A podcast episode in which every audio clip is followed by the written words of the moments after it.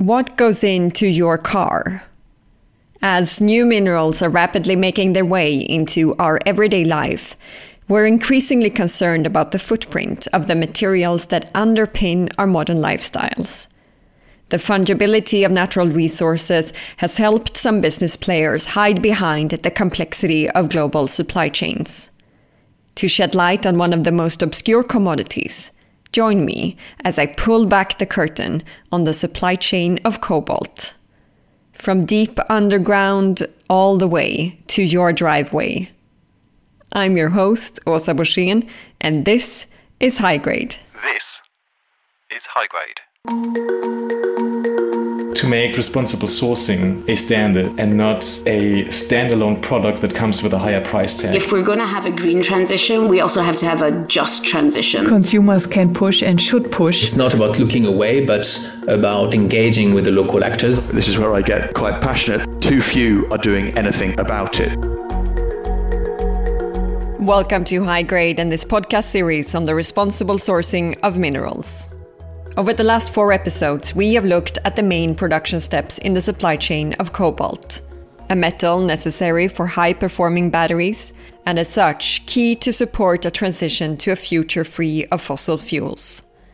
Today, in our final stop, we explore the role of regulators in responsible sourcing. As the public grows increasingly concerned about the human and environmental cost of the products they buy, how should policymakers respond? My guest today joins me from the German Federal Ministry for Economic Cooperation and Development, BMZ. Heike Henn is Director for Climate, Energy and Environment. Heike, welcome, and thank you for joining the Natural Resources Podcast. Germany is mostly a consumer rather than a producer of minerals and metals. Why is responsible sourcing important for Germany? Yeah, that is really a, a key question, and uh, um, this is signified by um, our role as or one of the leading producers of technology and an export nation. And uh, this uh, makes us one of uh, also the world largest consumers uh, of raw materials. And uh, we definitely know that the demand will increase um, while we aim to decarbonize our economy. And the energy transition and the mobility transition really needs uh, a lot of uh, raw materials.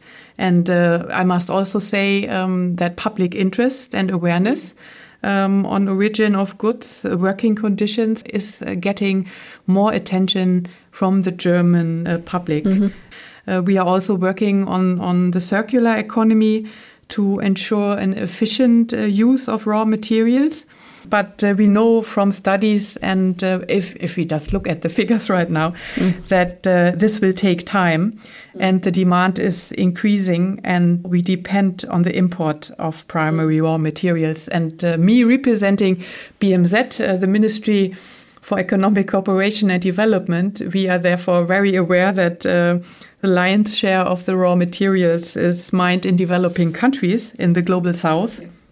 And uh, therefore, um, addressing the challenges of responsible sourcing is really key not only to the German economy but also uh, to us in BMZ.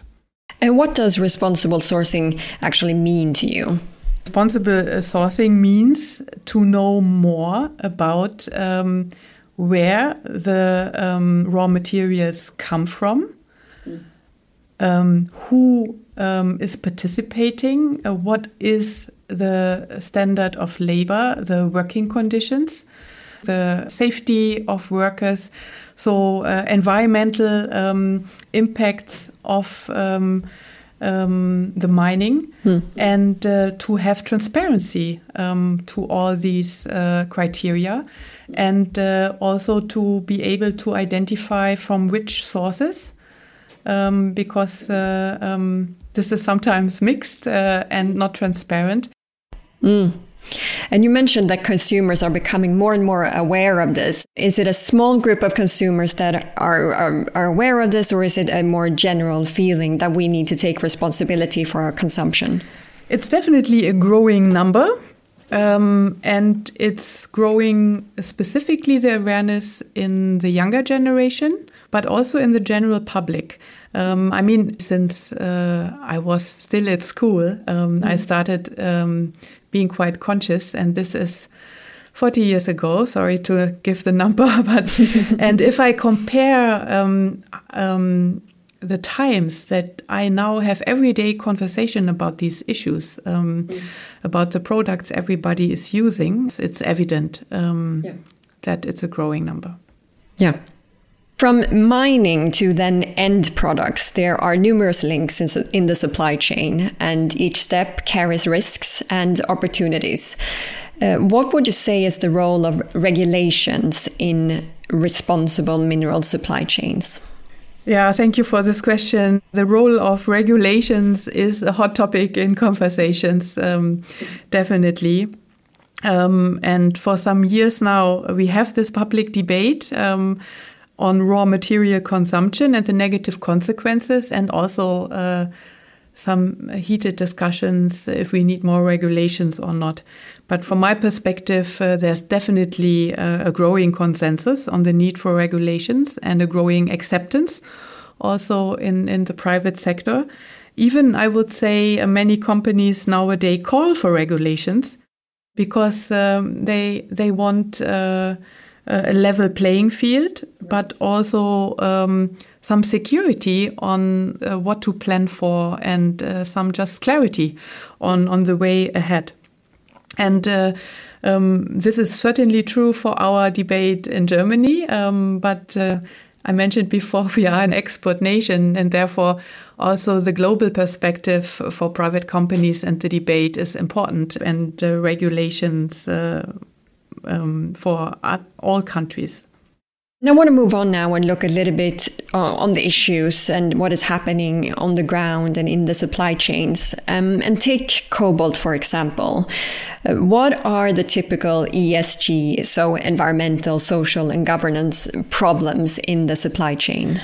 Yeah, there are quite uh, quite a number of, of problems. Uh, while cobalt is really an essential mineral, used for uh, lithium ion batteries um, and batteries that we use in everyday life. Um, I mean, we are using them right now while we speak, um, but also in electric cars. Um, and like in other uh, instances, uh, we see a huge growth in, in cobalt. So, talking about the ESG problems is really important.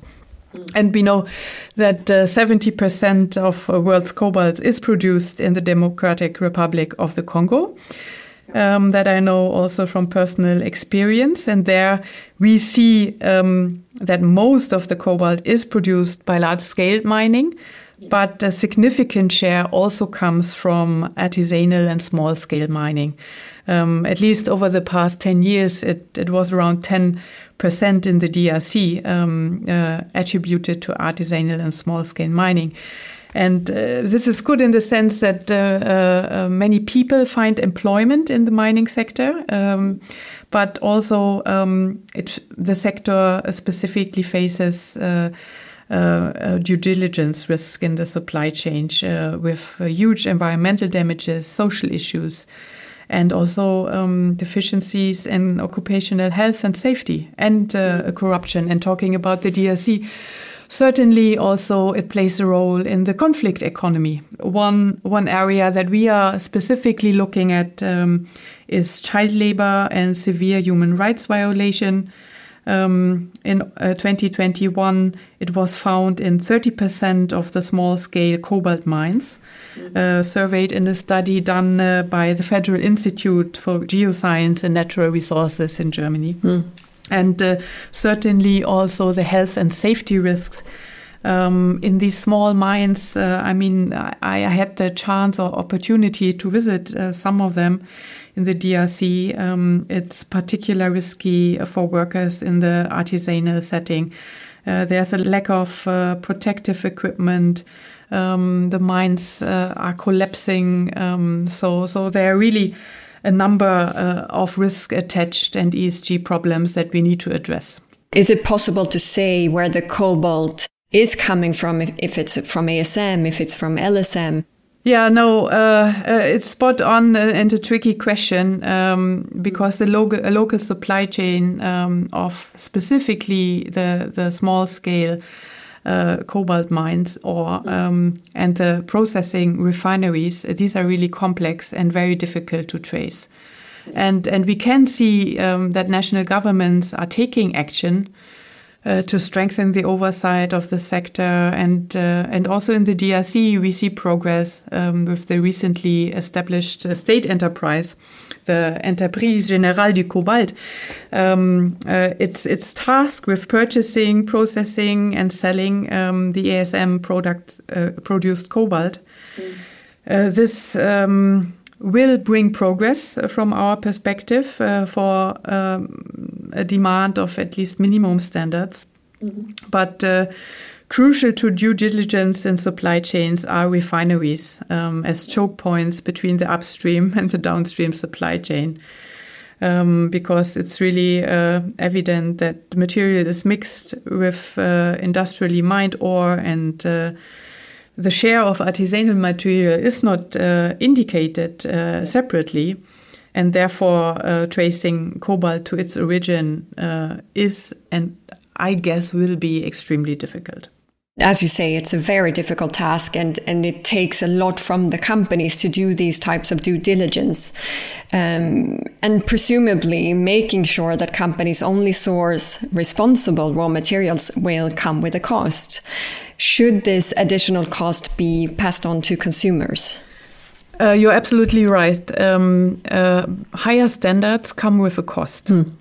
The deficiency I mentioned, we need more, uh, better protective gear, using more advanced technical equipment. Um, and uh, currently, upstream actors in producing countries carry the major burden of the additional costs.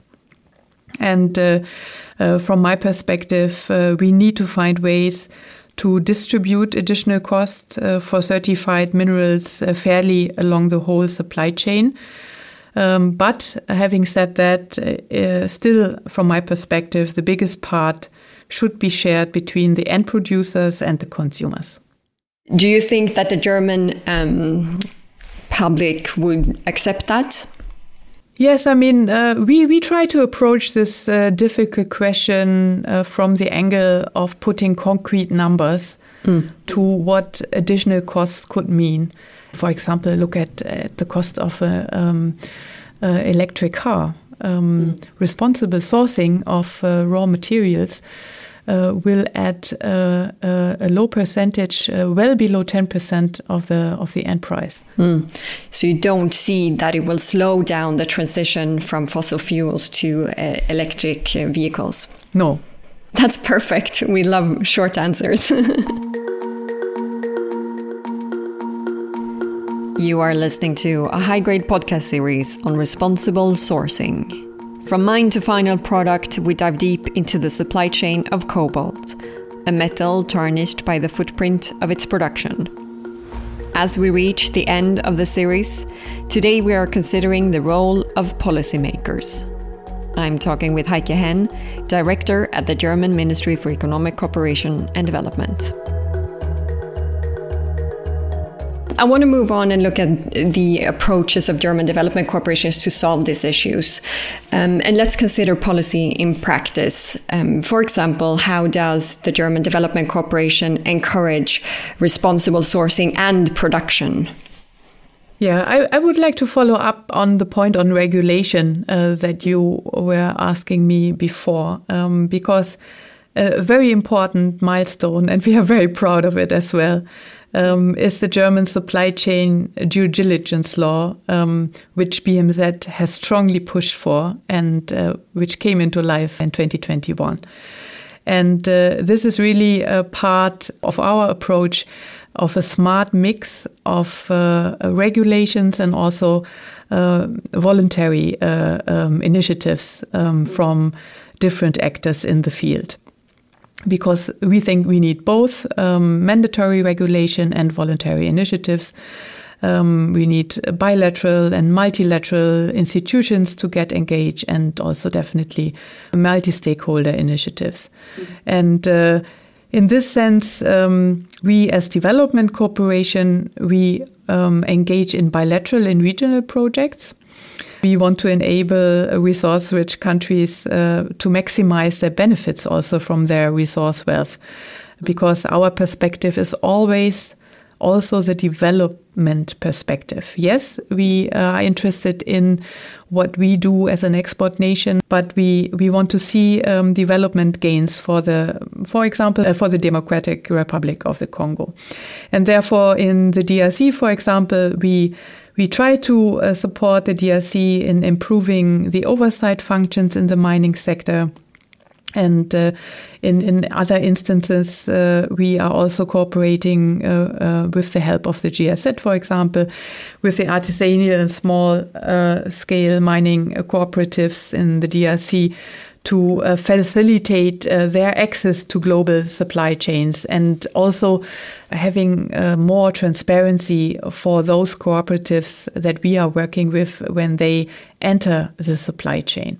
And I must uh, say also, being the Commissioner for Climate Policy and Climate Finance, mm. that uh, climate action is for us uh, also an important part of responsible supply chains. And therefore, talking about multilateral instruments, um, we cooperating with the World Bank, for example, for a climate smart uh, mining facility.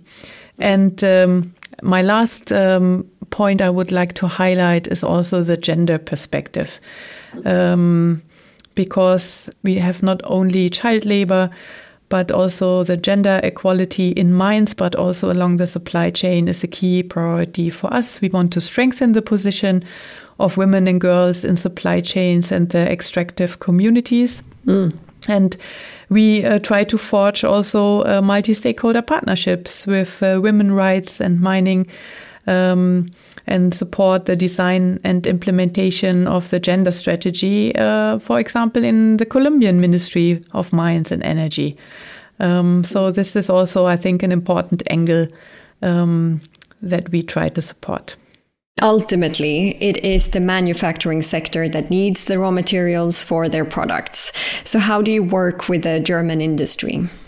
Yeah, um, we try to work with different uh, uh, avenues. I mean, pushing for the regulation and the law yeah. was not an easy uh, conversation with uh, uh, the German industry. Um, but uh, we also uh, uh, try uh, to support the industry and not only to push it um, with the regulation and uh, um, provide different formats uh, for guidance on due diligence and capacity development.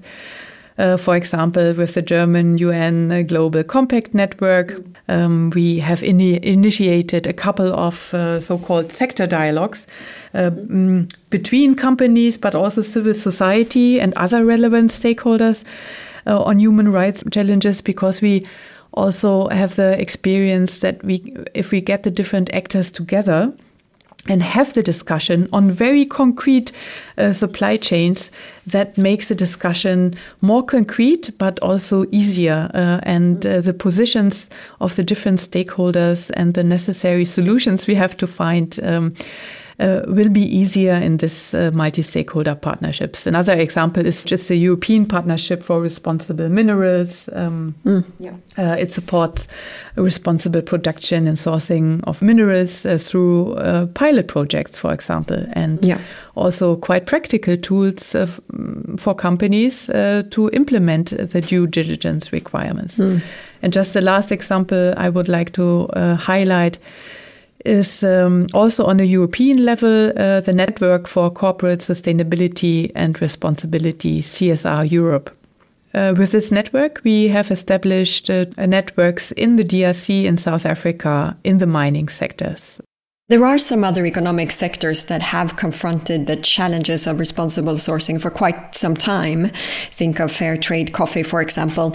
Uh, what can the extractive industry learn from these experiences? Yeah, the initiatives for fair trade coffee or textiles have really come a long way. I'm not into coffee, but uh, they exist for tea as well. um, and uh, there's an increasing uh, consumer demand. Um, for fair products in these sectors. Um, and we have been also very actively engaged in this field and specifically uh, in the area of textiles, in the last couple of years, uh, we we have promoted some initiatives and have have uh, quite some experience there. also again with multi-stakeholder approaches and i think this is one of the lessons learned Yeah. um, but to be honest, the this, the sector um, of uh, the extractives is a bit more complicated. Um, but the finished uh, product that that uh, is in itself a combination of a couple of uh, raw materials and maybe has other um, sustainability challenges as well. And for from the consumer's perspective, it's really uh, difficult or rather impossible to keep an overview of the origin of all the raw materials. Uh, for coffee, I look at the shelf and I see uh, the the country of origin. Uh, I find a certain label.